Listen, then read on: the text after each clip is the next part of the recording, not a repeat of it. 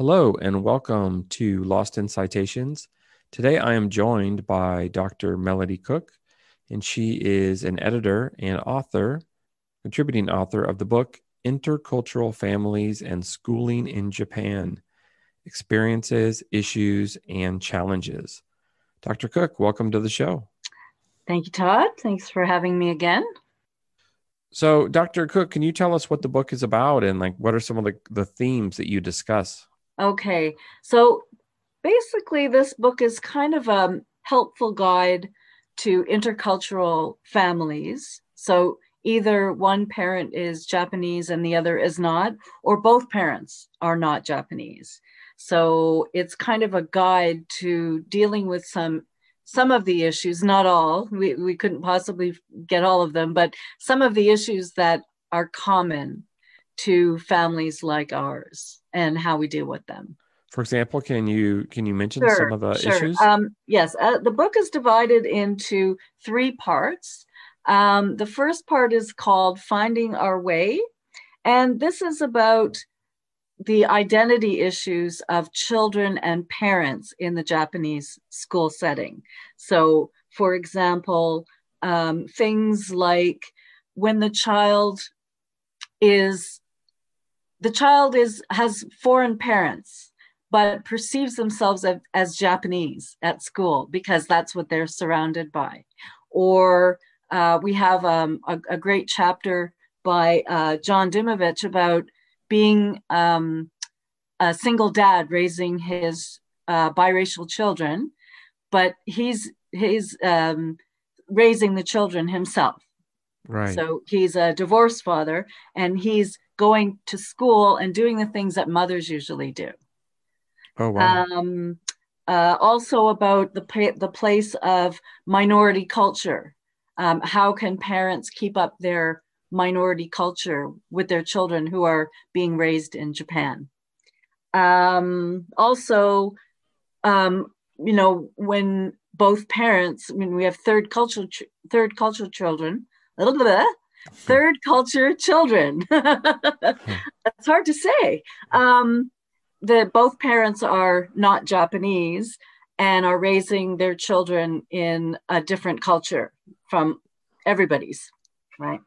Uh, part two is about um, dealing with the Japanese school system. So we have um, a chapter about uh, two foreign mothers and trying to help their kids with homework.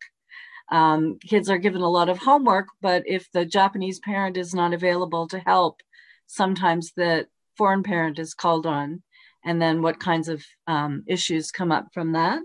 Um, transferring uh, literacy and subject knowledge. So, this is um, for parents whose kids have been raised partly in another culture, maybe the home, one of the parents, the foreign parents' home culture, and then come back to Japan or come to Japan and how can they transfer their knowledge in different systems. And then uh, we have one um, chapter about um, the overseas uh, school system in Japan. Um, or, or, sorry, uh, Japan's overseas school system. So that means uh, Japanese schools abroad. Uh-huh. So if people are going to spend some time abroad, what are the options for them uh, if they want to keep their kids up in a Japanese system? Well, it sounds like the book it, it deals with basically a myriad of problems yes. or issues. Um, yes. Yeah, gosh, you've touched on a lot. You know, I don't have children myself, but I've worked. Uh, you know, all my colleagues over the years, or many of my colleagues over the years, have children, and you know, every issue that you just brought up, I've I've heard about. Um, yes. Yes. You know, so it's interesting. So yeah.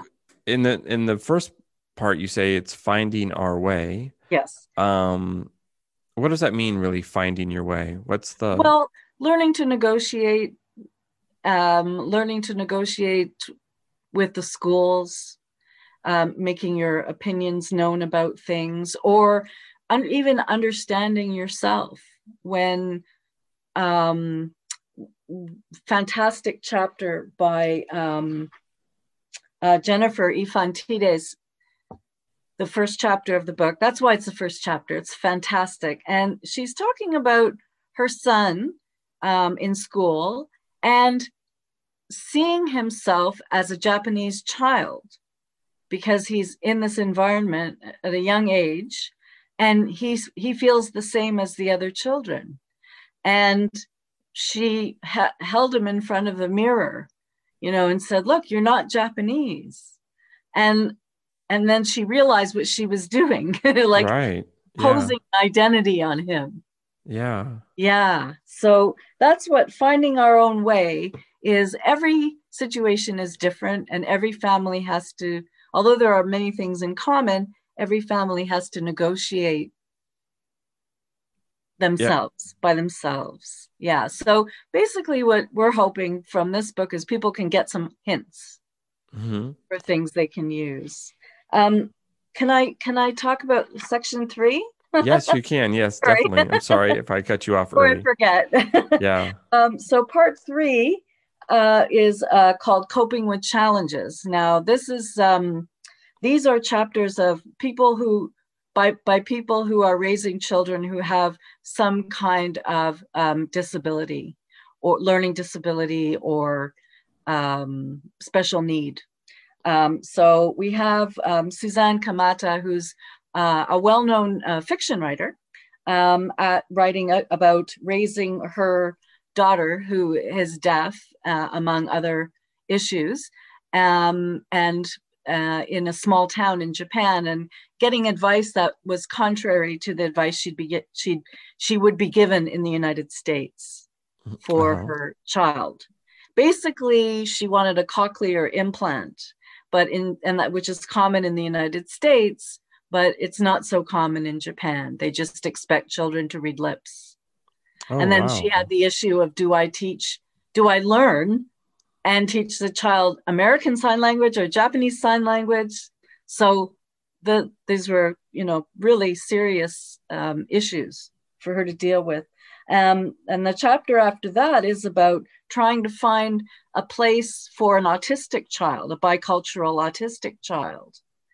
And the amazing thing from that chapter, and I can go into it in more detail later, is that I guess, you know, we have many of us have kind of um, well i don't know stereotype or uh, an assumption make an assumption about international schools that they would be more open to dealing with issues because they are more like schools in western countries than a japanese school but actually um, this person's son was um, uh, uh, refused uh, entry by 13 out of 15 international schools in the Tokyo area.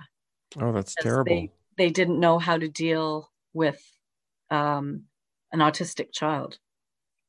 And then um, I have a chapter. The next chapter is mine, and it's basically advice for um, adoptive and foster parents, because um, that's my my thing. I also write for Savvy Tokyo about this. Um, I'm an adoptive and foster parent, and I had to learn what to do and i had to learn how to deal with schools and and i've done research on this and i run a group um, on facebook um, about this i'm trying to encourage more uh, people uh, like me um, in intercultural relationships to foster and adopt uh, children because there are a lot of them in need. So there are issues in the schools for the, these kinds of children, and I can talk about that more later. And then our last chapter, this is um, this is one by Louise, which is great too. Um, what happens if you if you feel that the Japanese system is not working for your children, um, and you have you ha- want to send them abroad. You make the decision to send them abroad. So most of the book is dealing with the Japanese educational system and navigating it. Um, but there are people, I mean, both foreign and Japanese, who make that decision because their children are just not fitting in. The Japanese system is not working for them in some way. Yeah. Wow, you touch on a lot of issues, and actually, all of these issues um, are definitely uh, things that you hear about a lot if you live in Japan. Uh, just out of curiosity, so with the authors for the book, uh, this is an academic uh, uses academic format, right? Like, so it's, it's kind of like a, is it research based or is it just narrative based? It's, it's, some of it is research based. Some of it is ethnography, um, narrative. We allowed, it had to have a, an, a kind of um, academic framing, but we left it up to the author, to each author to decide uh-huh. how to frame. So some are looking at you know different for the um, um, trying to keep up minority culture. Um, sorry, I have to. Leaving room for minority culture. That's uh, Mary Beth Kami Beppu, and she talks about the different ways, like to in, um, in, kind of encourage bilingualism, like the one parent, one language frame, and different other kind of systems that people use. So it is an academic book. It, it's many things. Um, uh, I'll tell you the story of how we managed to get this published. Um, but because it was many things, that I that was uh, was for some publishers, I think that was a weakness of it. Um, but for the publisher who accepted us, finally, that was its strength. It was a weakness because it wasn't um, just one type of book. Yes. Because it was varied. Oh, I see. Yes. Yes. So, um, can I go into the origin of the book? Uh, I would love. I'd love for you. Would you like to the... hear the funny yes. story? Okay. Yes, I would. Yes, I would. So I was approached by a representative from a publisher. Um, I'd pub uh, kind of a niche academic publisher. Um, what I mean by niche is they publish publish very focused academic uh, books and journals and charge a lot of money for them. And I had written an article that had been published in one of their journals, and so the this representative, I guess, he comes to the JALT conference, the Japan Association of Language Teaching conference every year, and he sent me an email and he said, Do you want to meet up and talk about possible topics for a book? And I said, Okay, cool. And so we met up at the JALT conference and we sat and had a coffee and talked. And he said, Do you have any ideas?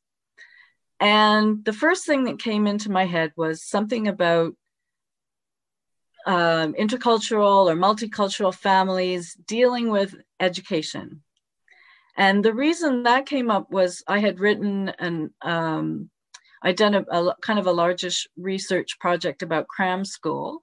I wanted to know what people, especially people who weren't Japanese, thought about cram school. And I wanted to compare their opinions about it with what research I had read about Japanese people using cram school. And one of the things, kind of the side things that came out when we were talking about cram school is people were kind of talking about the Japanese educational system in general and some issues they had with it, like why do we even need cram school? Why can't the school just teach the things the kids know? Um, things like that. So I said I, I suggested that topic, and um, the guy said, "Yes, yeah, sounds great. Please write up a proposal." And so um, I knew I couldn't do it by myself, and I asked uh, Louise George Kittaka to join me because she writes about um, family things for Japan Times and Savvy Tokyo and so on. I thought she would be a really good um, co editor.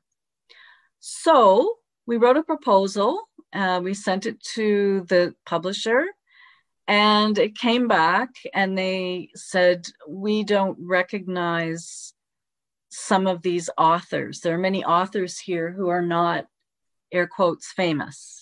Oh yeah, right. They weren't they weren't well published researchers or whatever. And and uh, that was true. We had some people who had not done a lot of academic publishing before writing chapters. Um, it came out excellent anyway, but I guess they wanted big names to sell these pricey books. I don't know. Yeah. So um, they said they could sell it as a standalone. It wouldn't fit into any series because there weren't any uh, air quotes again famous people in it. So um, we put that on the back burner. uh, that would be our, you know, go to if we couldn't get any other publisher to take it. Uh huh. So I don't know how long it took to go through that. Uh, maybe half a year or a year to get. I think it was about a year from co- collecting the proposals or sending out the call, collecting the proposals, and sending the proposal and getting the refusal. it was about a year. So we looked at another publisher. Uh, we revamped a little bit, did a little bit of tweaking. We sent it to another publisher and they got back to us pretty quickly and they said, well, it's interesting, but what, what is this?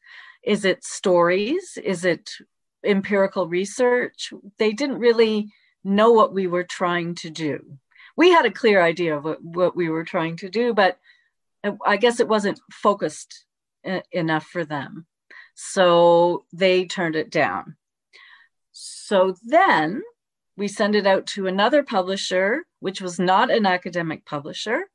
And they were, uh, but they're famous for publishing books about Japan and translations of Japanese literature and so on.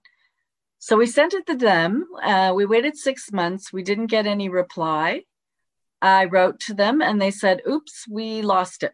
So could you send it again? So we sent it again. We waited another couple of months and they wrote back and said, this is interesting, but it's not really our thing. So uh, then we found out about Candlin and Mynard Publisher, who thank God, came into our lives. And we sent them the proposal and they went, Yes, this is great. Yeah. We want this. So that that that's where it went. I was out for dinner with Louise uh, Sunday night. Her she and her husband um, came to visit in Niigata, and we're having dinner. And I was telling this story to her husband about we sent it here, we sent it there. And Louise, who's a journalist, picked up on the themes and she said, basically, it's who is it? What is it? And where is it? Right. yeah. But uh, Candlin and Mynard was fantastic. And uh, Jo Mynard helped us a lot. And I think we have a really am- amazing book. Um, we asked um, Fred Anderson, who I've known from my when I used to live in um, Nagasaki. He was a colleague of mine at Siebold University, and I knew he he he was had lived in Japan a long time. His sons were grown up, and I wanted him to write the foreword for us because he was someone who had lived in Japan a long time and raised children. And in his foreword, he said, I wish I had this book. Oh, so nice. when he wrote that, I knew we were on the right track, that we Yeah. had done something. And he brought up something that was really interesting too, which which was um, he even asked me to to send him the call to see if we had specifically asked about um, bilingual making a choice, uh, raising the kids bilingually Mhm. because this is a theme that runs throughout the book that parents in living in Japan at some point might find themselves uh, having to make a choice about language and and maybe giving up this idea that their kids will be balanced bilinguals meaning that their kids will be equally proficient and on grade level in in home language whatever it is german or english or whatever and Japanese. And as I mentioned about uh, Suzanne Kamata's chapter, you know, which sign language do we teach? Right. Yeah. So So, It's mm, tough. I guess I would guess it would even uh, start with, you know, what language do you speak at home? mhm. What language do you read your children for their Yep. first books? Um, yeah, I'm actually surprised that you did not get interest because just looking at the the chapters, they seem like hot topics, yes. like things that anybody living in Japan, even somebody without children, would be interested in. Uh, that's just surprising that the publishers didn't see that. Well, maybe it was too specific to Japan. Yeah. And Candlin and Mynard, I mean, um, well, I'm also a series editor for Candlin and Mynard. That happened after um, I was asked to join as a series editor. And um, Jo said, okay, we're going to have a series called Life and Education in Japan. And so that's that's what this is part of. Yeah. Oh, oh, oh yeah, that's that's very interesting. So let's go ahead and go back and kind of mm-hmm. uh, walk through some of these chapters, and you can talk sure. about them as a senior editor for the book. Uh, one that really interests me is leaving room for minority culture. Uh, you've talked about that a little bit already. Can you yes. kind of address that a little bit more? Well, this is this is um, I don't want to give it away because um, I want people to go and buy it, and it's very reasonably priced. it is very reasonably priced. And, it's like ten dollars, right? You're going to get a, a, a, discount code, right, Todd? You got the discount code? we can give listeners a discount code, yes. We'll give the listeners, you get a discount code. Right. Buy the book. It's super, even even without the discount, it's really a good deal. You can, but we want you to buy it from the publisher. Um, just a moment. Let me, so her her chapter is she's targeting at, at people who want to raise bilingual and bicultural children, even though the children are going to school in Japan.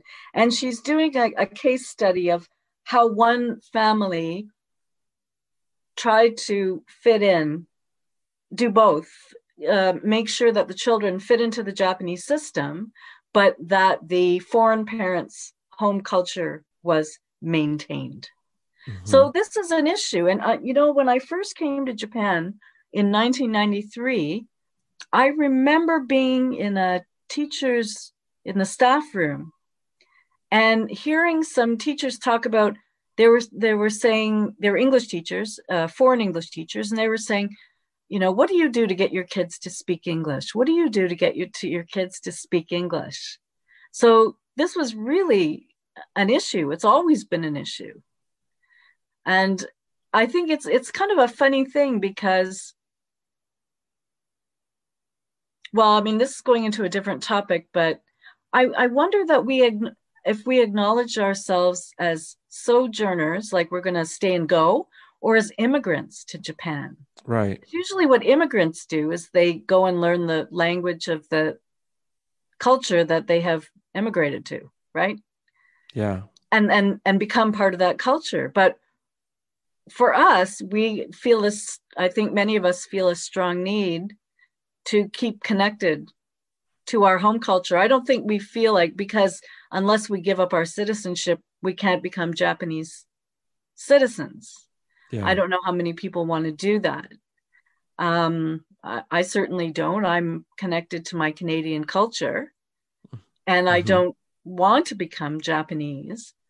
Um, but at the same time, I acknowledge that my kids who have grown up in Japan and certainly, you know, are ethnically Japanese, um, if they want to use English, great. I don't imagine either of them going abroad to study. I don't see that.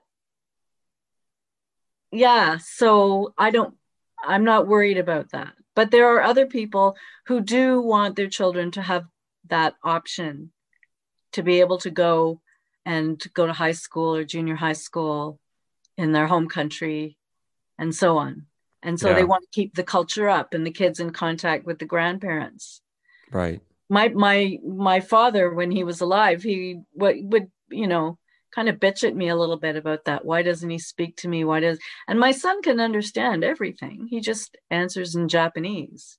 He just doesn't mm-hmm. feel comfortable speaking English. Yeah, well, it takes time, doesn't it? You know, I yeah. mean, to, to reach that yeah. point of familiarity. So for me, it's you know, in my family, it's a different situation. But for a lot of people, they they want to keep that. It's very important to them to keep that connection between the Japanese culture and their host culture. I I feel as a as an adoptive parent, I don't know. Maybe, I don't know.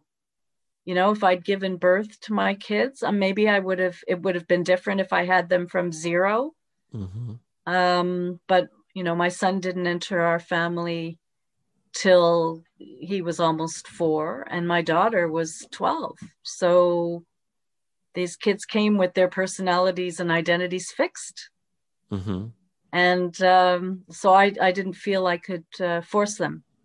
I wonder if one of the things that might be different about, let's say, Japan versus our home countries of America and Canada is often for the the you know the the the immigrant experience, I should say, the both the parents might have a shared culture. Mm-hmm.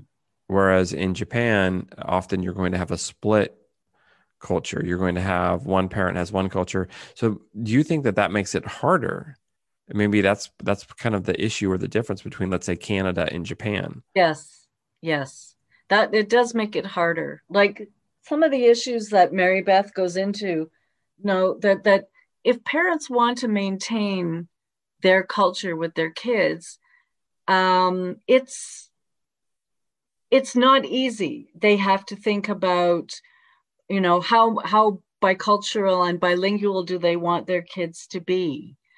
Um, how can they you know if the kids are in japanese school and there's a big emphasis on sports and clubs the kids can't if they if they don't want to lose their standing in the, the clubs or whatever then they can't go for trips to the foreign parents home country in the summer. Yeah. Um, there's there's a lot of things and then there's the financial aspect of it. If the parents can't you know if they're maybe sometimes it's hard to teach your own kids so maybe you want to send them to school then there's another financial aspect so it takes a lot of time. It can take money. Yeah. So yeah. to maintain your culture and then at some point pretty much every family i talk to the kids would be embarrassed by the foreign parent. Oh really? Yes. They don't want to be seen with the foreign parent. Because it's it's some kids don't like to be called half and they don't want it pointed out. It bothers them right. They don't want to be singled out as different. They don't want they don't want extra attention brought on to themselves. Exactly exactly. And even if it's positive attention like oh kawaii kawaii hafu you know oh aren't you so cute? You're so cute. And the belief that that mixed race children are all you know cuter than, mm. you know yeah. So yeah. the kids don't want that attention and and so sometimes they don't want to be seen with their foreign parent or you know my kids make fun of me when i try to speak japanese it's like you know they're they're correcting me and getting mad they're like you've lived here so long how come you can't speak it's like well i didn't come here until i was almost 30 so yeah, oh, I can relate. I came to Japan when I was uh, just over 30. And yeah, it's been a struggle. I mean, you know, your vocal cords are just tight by that time, and yeah. You're just not going to be as fluent. And younger, I mean, the younger you come here, the easier it is, I think. Yeah. Yeah. And, and from a from a child's perspective, you can see what they mean because even as an English teacher, you know, not even just in Japan, but anywhere in the world, um, any in, in, any English teacher has had the feeling of, oh, I just want to, I just want to go unnoticed today. You know, yeah. I don't want anyone to talk to me just because I'm a foreigner. Yes. And, um, you know, it, it makes you realize how much that must be magnified for children. Yeah. You know, in a school or at an age when, you know, kids are, that's the age that they tease or they prod or they look for any little thing to kind of magnify. And so that must be tough for kids. It is it is. And some kids are just not interested in the foreign parents culture. Um, someone i know had uh, has two kids one of the kids embraced the foreign culture liked to go abroad and uh, studied abroad for a while the other one no interest wouldn't speak english not interested yeah. identified 100% as Japanese, although, you know, mixed race by birth, but by culture, no. Yeah. So you know, eh, that's why every situation is different. Yeah. Yeah, you know, it's universal. Um, I'm from California in, in America, and we have a lot of um, families that are, you know, Mexican American. And uh, I know two large families, and they both have the exact same situation where they have, uh, you know, siblings of eight or nine, ten siblings, really large families. And both families have the same situation where some of the siblings only speak English and some of the siblings only speak Spanish when they're in a family setting. Right. And you know, they'll say that one some siblings will speak English to their to them and they'll speak Spanish back and neither of them will ever switch out even though yeah. they could. And so it's it's uh, you know, obviously it's just it's a universal thing that's happening well, all over the world. Exactly, because the kids have their own identity as well. You know, um what one uh, kind of uh funny thing is uh, when my son was in preschool, they had to draw a picture for Mother's Day. And he drew a picture of uh, someone with black hair, and I'm quite blonde.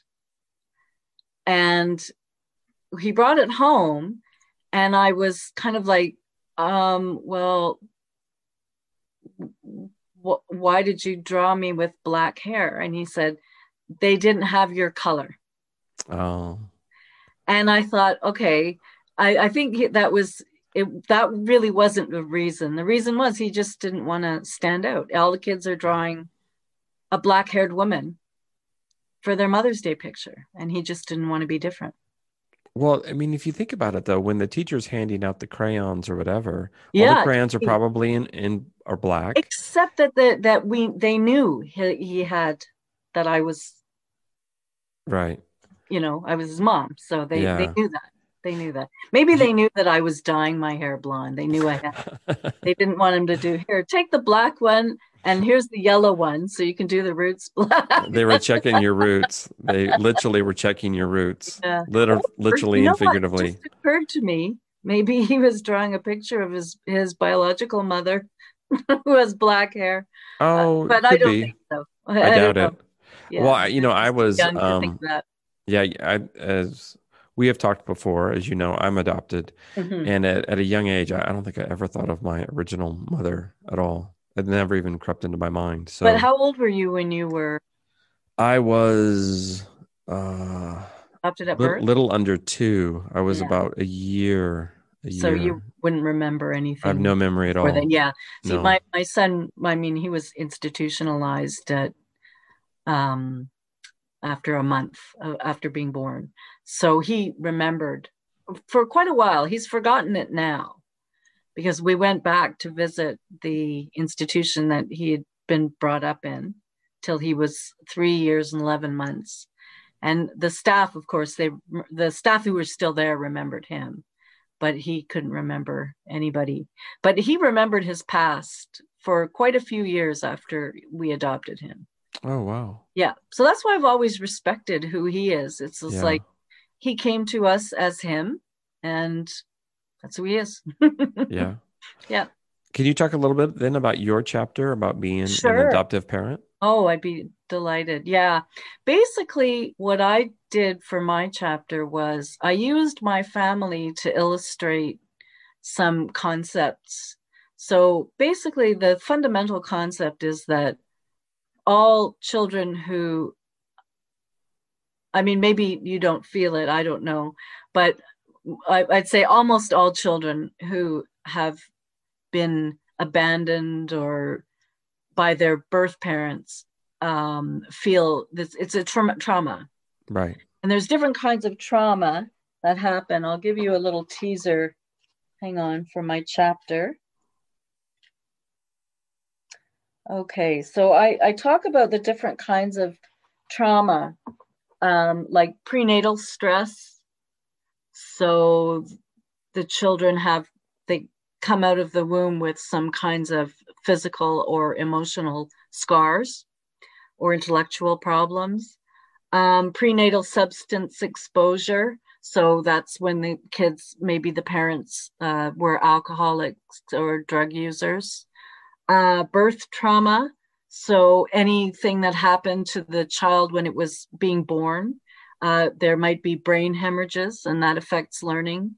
Um, early hospitalization, so surgeries being taken away from the family for any length of time, um, abuse, neglect, and other types of trauma like multiple foster placements, separation from biological siblings, and so on. So trauma is at the heart uh, for these children. They grow up, their brains develop differently. For example, if they're in a, um, you know, some kind of an institution, we would call them orphanages, I guess, in, in English. They're in that kind of situation and the baby is crying and nobody comes, then they learn that their needs won't be met by that and some of the kids shut down. Um, their brain, so their brains develop differently, and they're some of them, like my son, are um, super reactive. So he has he gets upset quickly. Mm-hmm. He doesn't like change. He wants to know what's going on. Every day he asks, "When's Dad coming home?" You know, even if I don't know, or what's happening in this movie. yeah. I don't know. We're watching it together. I've yeah. never seen it, but when, it was worse when he was younger. He had to know. He he was trying to get control. He had no control. Um, and he was super reactive, and he and um, we couldn't change plans suddenly. He was not flexible uh, in things like that, and needed to know what was happening at all times. So the kids' brains grow differently, and sometimes they have trouble forming attachments. Uh, they have trouble, a lot of them get ADHD, um, autism, other kinds of things. So when when my husband and I were doing our training for foster parenting, we went to the uh, facility where my daughter is from, and I noticed, you know, a lot of kids. Uh, one little girl, they had she was really really cute but she was tiny and i thought she was four years old and she was eight she was just under fed and and tiny oh, no. that and the staff would have to come on let's eat some more and you know so and you could i could see and the kids were starved for affection and attention i sat on the floor and i had a kid on my back and a kid in my lap and the little girls took out all their barrettes and bows and started you know, I was like one of those Barbie heads that yeah, right. had when I was a kid. I yeah. was like a live Barbie head and they were doing my hair. It was so sweet, but it was so sad also. So the kids are starved. Sometimes they'll give their affection indiscriminately. So they're easy prey. Yeah.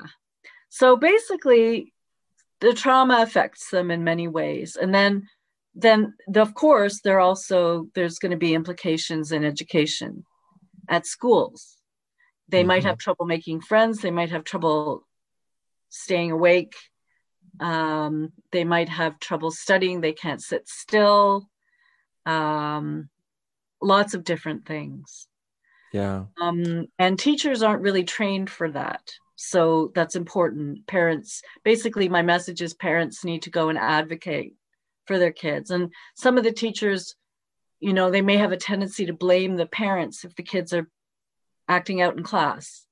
Um, we had that happen with us, which was heartbreaking. Even the special the special education teacher didn't know a lot about this, and so when when our daughter was um, first in school for the first six, half a year, she was acting out and she'd fight with the other kids and she was and this was normal behavior for a foster child. But of course they didn't know that at the school and we didn't know. I had to do a lot of reading and research to to realize what was happening. And we went to a meeting with her teacher and he said you're you're not giving her enough love and i i want to you know throw something at him I we I, we were so yeah. frustrated. I mean, we yeah. at that time we couldn't get near her. She wouldn't let us near her. Yeah. She wouldn't let us touch her. We couldn't hug her. Yeah. She was she was just one angry kid walking around. She, we never knew what was going to happen from day to day. We didn't know it was. I mean, I went through a you know a, a period of really severe depression during this. It was really hard. So to be told I'm not giving enough love to the kid was like, you know, it was awful. And then the other thing was that um, she came with a lot of medications. So what a lot of teachers will do and schools will do is they'll try and drug the kids up to keep them quiet, keep them from acting out. And the first six months, she was taking them, but she said they made her feel funny. And then we went to her psychiatrist, and and she said, "I want to go off them." And he said, "Okay, go off them," and she did, and then she was fine. So it was just the six month, that kind of transition period. It's a testing period, and it's a normal part of the process. Um, but you know, teachers need to be told um, the kids the parents are they do they do love the kids. They are trying their best to love the kids but we have to wait half a year or so to get through this. Right. And also um, doping up the kids and insisting they take medication that's not going to help. One of her teachers was great. Uh, she she claimed to hate that teacher when she first started but by the end of the year they were really good friends. And and the teacher she just said oh she's great. She's you know she's showing her lovely personality now. And that teacher was very cool and non-judgmental. My daughter has um, borderline intellectual functioning. So it's harder for her to learn even basic stuff. Mm-hmm. she has to work that much harder to get like a passing grade. Um, and she would she would be exhausted and every day at school she'd fall asleep in the afternoon or for one of the classes. She'd sleep through the class and then she'd wake up and she'd be fine. And the teacher let her do it. The teacher i, I bless her she got it. So she let her sleep and she just told the other students julie needs to sleep just let her sleep don't bug her and she'll wake up and she'll be fine. Mm-hmm. and she stopped doing that you know when she got to junior high school you know, it's interesting you bring that up. Actually, I, I have to thank you because I am adopted, and um, you know uh, what you're talking about with the trauma. There's a term called RAD, which is um, reactive attachment disorder, and it's kind of you know it's really hard for people that are not adopted to even understand mm-hmm. how you have a different mental paradigm, and you just cannot do things um, in terms of like let's say affection like other people can. And when I try yes. to explain it to other people, um, I'll often say, you know, it's like having two completely different cultures, like you talked about earlier, or it's like being gay or straight. Like you have a completely different paradigm built in your mind. Yes. And actually, for me, once I found out about it, it was liberating because then mm-hmm. I knew that there was science behind the way that I acted. And what you said about the teachers it's it's you you were dead on right like you can't it's not that the parents aren't loving the child enough um it's like having sunglasses that don't absorb the rays is like the only way that I could describe it. But for the mm-hmm. children that that go through this, I mean, it's something that happens when you're very young. So yes.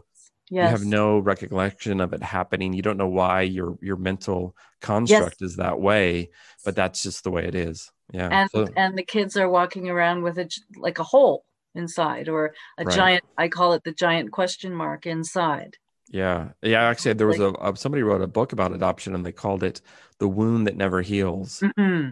and yep. i thought oh that's a that's a pretty nice way yep. to yeah yep. to, to phrase it yes um so what uh, so then you know it's it's tough. It's really tough for parents that adopt children. They have to do, they're ready to give all this affection and love. Yeah. They're not going to get it back. Not the way that they think they're going to get it back. Exactly. Exactly. Um, so what is your, you and know, that's for advice? everybody. That's for everybody. The thing is, when you're living in Japan and you're dealing with schools, what you need to know is that maybe the teachers don't know um, that you need to go with your caseworker or social worker to the school and meet the teachers and explain the situation to them mm-hmm. and you have to advocate and then the last thing i'm going to uh, I'm just going to touch on it because I want people to buy the book. You're doing a um, very good sales job. I might, I hope so. Um, there are some things that are hard for the kids to do ubiquitous activities like Mother's Day and Father's Day. Mm, yeah. And that's that's even hard for kids who are, have divorced parents. That's hard for them as well. Or maybe a parent died when they were young. That's hard for them to do Mother's Day or Father's Day. Uh, family tree. But there are other options. Okay, I'll give one for free. So let's say the family tree activity. Um, instead of doing like first of all give all give many options for an activity and give that option to all the students so no one feels like this is just for you mm-hmm.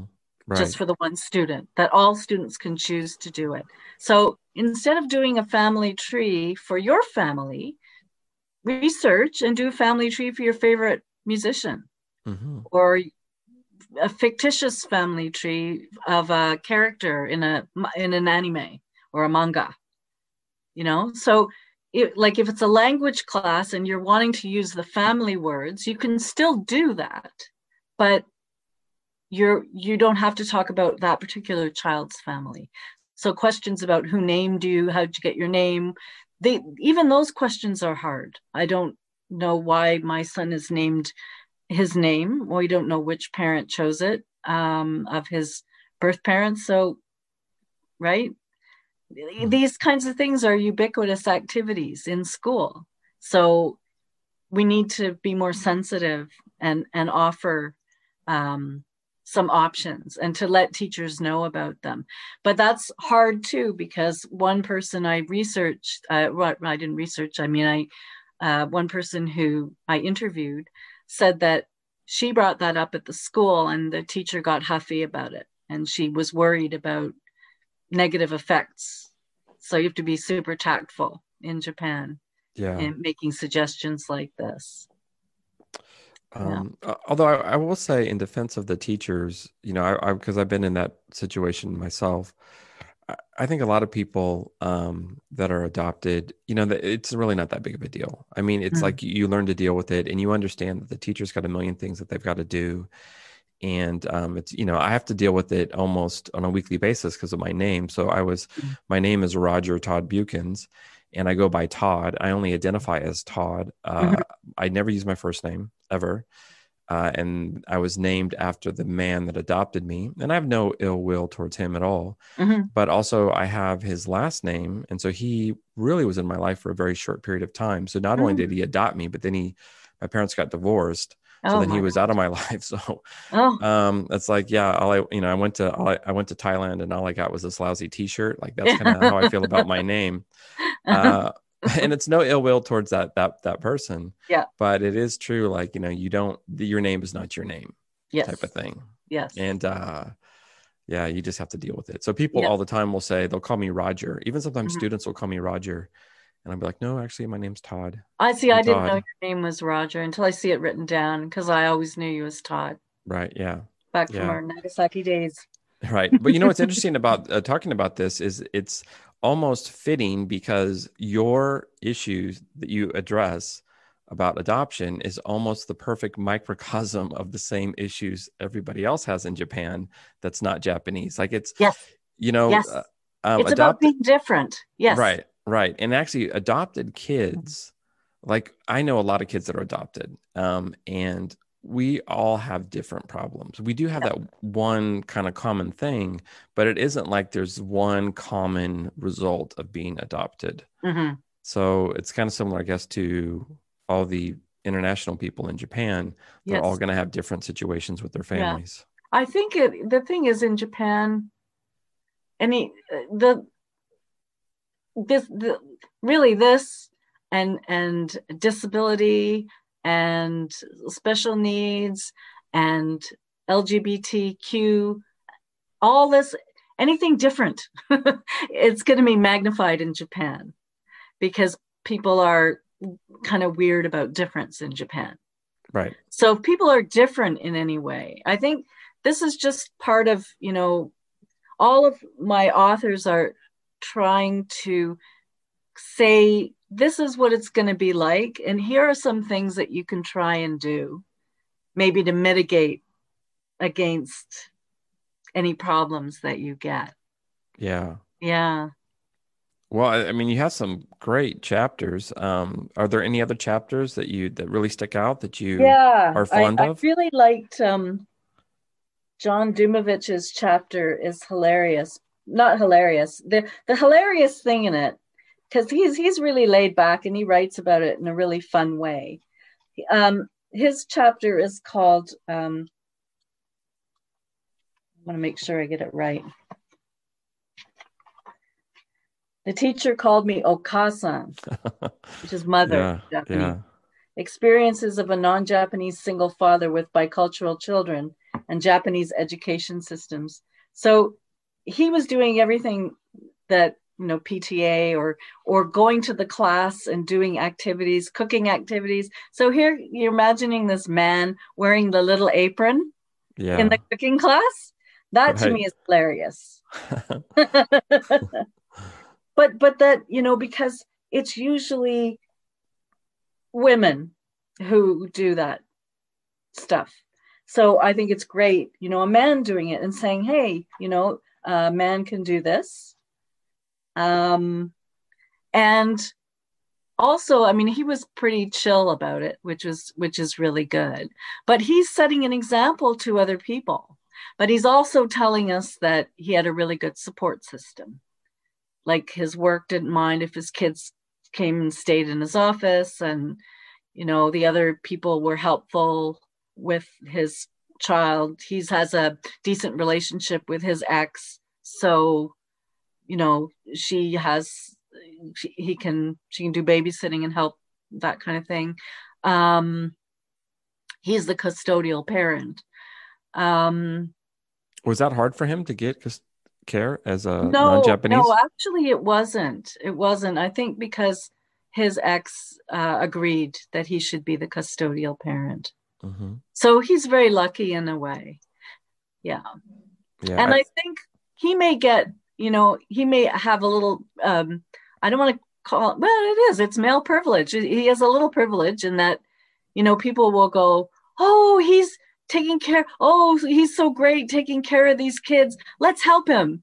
Mhm. you know so the other people at his workplace would run to help and help him with his kids whereas if it's a woman she's kind of expected to do it by herself Right. It's just So- Tuesday, right? yeah exactly another day. Yeah. yeah Oh, um, well, you bring up some great points, and you have a lot of interesting uh, chapters, and I've read some of them, and I look forward to reading the book fully. Uh, any last thoughts about the book?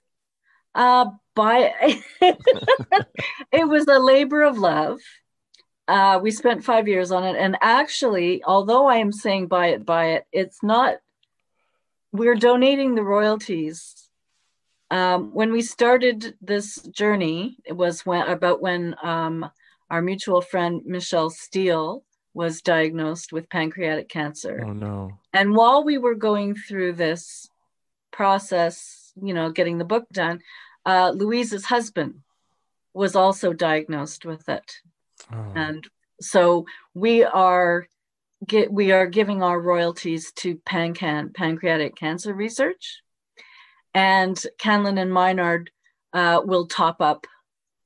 So it's a decent amount. I don't know that we, you know, you don't get big royalties on academic books, so um, but whatever uh, whatever we get we are not seeing any of it that's going for pancreatic cancer research so this this book was a labor of love in many ways oh, it definitely sounds like it. Well, you definitely will get an extra copy from me in that case.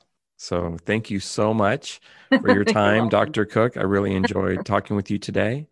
And also, I have to give you uh, a congratulations because you are the first repeat guest on the podcast. Woo! Yeah. so you were in another um, uh, episode about uh, female teachers living in Japan, and then Yes. now you're here with your book. yes i was a i was an editor on that as And- well yeah So the book is, I'm sorry, excuse me. So the book is Intercultural Families and Schooling in Japan Experiences, Issues, and Challenges. yes And you are Dr. Melodie Cook. Thank I you so much. you are very welcome thank you for your interest If you'd like to contact the show, the best place to find out about us is our website, lostincitations.com. Here you can learn more about the background to this project and how you can get involved. Our hope is to help academics, educators, and online content producers get in contact with each other. Our email address is lostincitations at gmail.com. We also have Facebook and LinkedIn pages. Please rate and comment on the sites you use to download your podcasts. It helps us reach more potential listeners. But probably the most helpful thing you can do is, if you like our content, recommend it to a friend and let them know what we're trying to do. Thank you very much.